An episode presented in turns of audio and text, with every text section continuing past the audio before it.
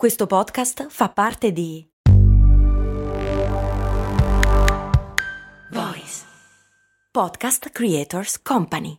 Nel 1975 un articolo del New York Times diceva Tutti conoscono la storia di Henry Ford, l'inventore dell'automobile, o dei fratelli Wright, i primi a conoscere l'ebbrezza del volo, ma nessuno conosce la storia di Sylvan Nathan Goldman, l'uomo dalla cui mente è nata una delle invenzioni più diffuse sulla faccia della Terra. È un veicolo più comune anche delle automobili oppure degli aerei. Di che cosa stiamo parlando secondo voi? Provate a pensarci. Tutti lo abbiamo utilizzato almeno una volta nella vita. Vi lascio alcuni secondi per pensarci. Noi intanto ci andiamo a ascoltare lo sponsor di questo episodio e poi svegliamo il mistero. Ehi, ma tu lo sai cosa potevi comprare nel 1860 con l'equivalente di 10 euro di oggi? Beh, potevi comprare una casa e nel 1950 una piccola barca. Negli anni 70, sempre con 10 euro, potevi comprarti un vestito elegante. E oggi, con 10 euro, cosa puoi comprare? Un chilo di pane, un kebab? Effettivamente non un granché, ma puoi comunque investirli per il tuo futuro. Come? Beh, su Scalable, un'app che ti mette a disposizione gli strumenti essenziali per costruire una cultura del risparmio. Ti consente di investire in modo flessibile in azioni ETF e fondi, creando piani di accumulo automatici a partire da un solo euro. Quindi con 10 euro diciamo che siamo proprio alla grande. In più, con Scalable puoi iniziare il tuo percorso di investimento in piccoli passi, approfittando di una sezione dedicata all'apprendimento dei principi base degli investimenti. Amplia le tue conoscenze finanziarie e fai crescere i tuoi investimenti nel tempo. Scopri Scalable per i tuoi investimenti. Link in descrizione.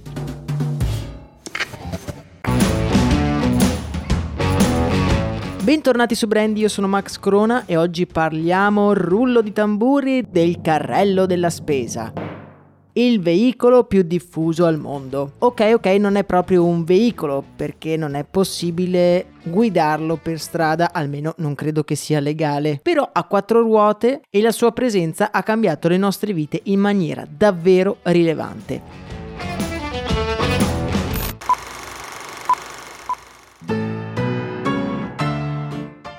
Siamo intorno al 1915, la prima guerra mondiale è alle porte e nelle città degli Stati Uniti si diffondono i primi negozi, gli empori, gli antenati dei moderni supermercati. Un luogo dove andavi quando avevi bisogno di qualcosa, chiedevi al proprietario il prodotto che ti serviva e lui te lo prendeva e te lo vendeva. Dopo la prima guerra mondiale però le abitudini dei consumatori cominciano a cambiare. Nascono i primi negozi self-service nei quali prendi un piccolo cestino di vimini, ti aggiri tra gli scaffali e ti ti servi da solo per poi andare alla cassa. Il primo ad introdurre questi supermarket self-service fu un certo Sylvan Goldman, il quale aveva aperto un supermercato dopo aver servito durante la Prima Guerra Mondiale nel rifornimento delle merci. Sylvan è un vero e proprio innovatore. Il fatto di mettere la merce self-service permette alle persone di diminuire il tempo di acquisto. Lui può servire più clienti e induce le persone a comprare più cose.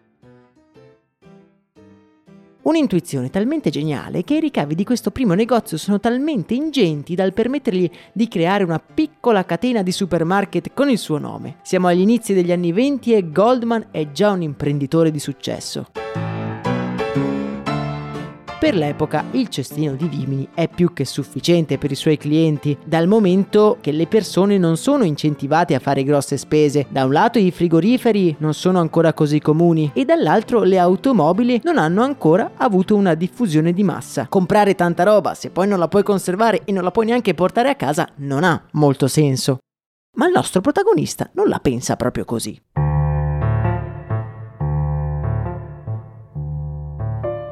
Osservando il comportamento dei consumatori nei suoi negozi, si accorge che molti di loro sono tentati a riempire i cestini fino alla loro capienza massima.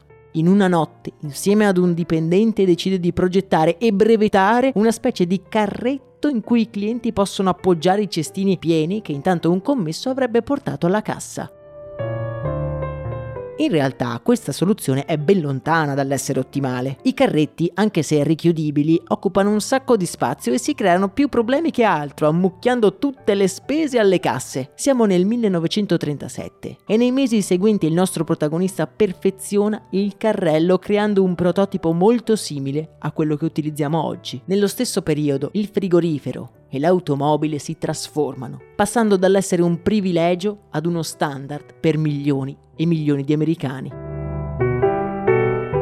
Malgrado i clienti vogliano comprare più cose al supermercato, nessuno utilizza i carrelli di Goldman, tanto che il nostro protagonista è davvero sconvolto. Perché nessuno utilizza il carrello? Perché fare viaggi inutili pieni di borse pesanti? Dilaniato dal conoscere il motivo del suo fallimento, decide di organizzare una raccolta dati chiede indistintamente a donne e a uomini cosa li fermasse dall'utilizzare la sua invenzione. Da questa indagine scopre che da un lato le donne casalinghe non prendono il carrello perché a loro dire avevano spinto già fin troppi passeggini. Dall'altro, per gli uomini prendere il carrello sarebbe stato un gesto poco virile.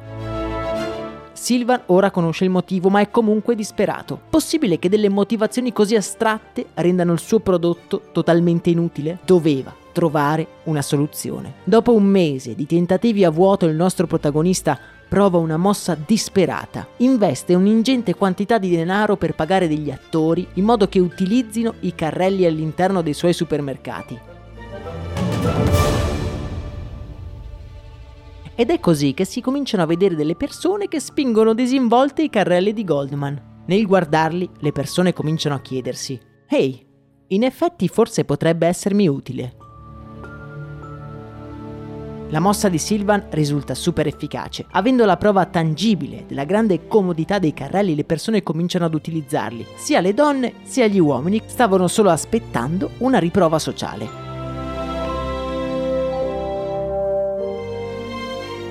Dopo questa geniale trovata promozionale i carrelli diventano oggetti immancabili in ogni supermercato e Goldman decide di venderli a tutti gli altri supermercati, creando un vero e proprio monopolio. Il business dei carrelli è così remunerativo che Goldman decide di vendere la sua catena di supermercati per concentrarsi solo su questo business. Essendo un'innovazione particolarmente di successo, le imitazioni non tardano ad arrivare una in particolare nel 1949 introdusse il sistema di poterli riporle senza occupare spazio, lo stesso sistema che vediamo oggi nei nostri supermercati. Un'altra piccola innovazione che Silvan non tarda ad introdurre anche nei suoi carrelli.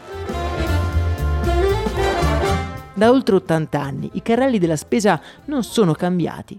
Il fatto di essere trasparenti, e resistenti, li rende perfetti per lo scopo per cui sono stati pensati. Il portabambino, poi, introdotto negli anni 60, li ha resi ancora più completi ed efficienti. È stato stimato che il numero di carrelli per la spesa sia superiore al numero di automobili al mondo. E anche voi, la prossima volta che vi aggirerete per un supermercato con il vostro carrello, ricordatevi che tutto è iniziato da un bizzarro inventore che aveva il dono di poter guardare lontano.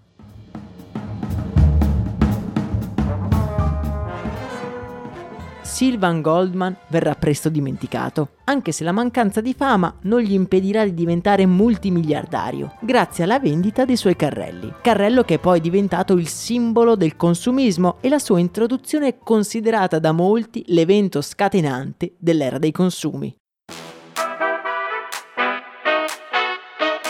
Per oggi è davvero tutto. Se ti è piaciuto questo episodio invialo a chi vuoi mi raccomando e non dimenticare di seguire Brandy sulla tua app di ascolto preferita. Augurandovi una splendida giornata io vi abbraccio forte. Un saluto da Max Corona.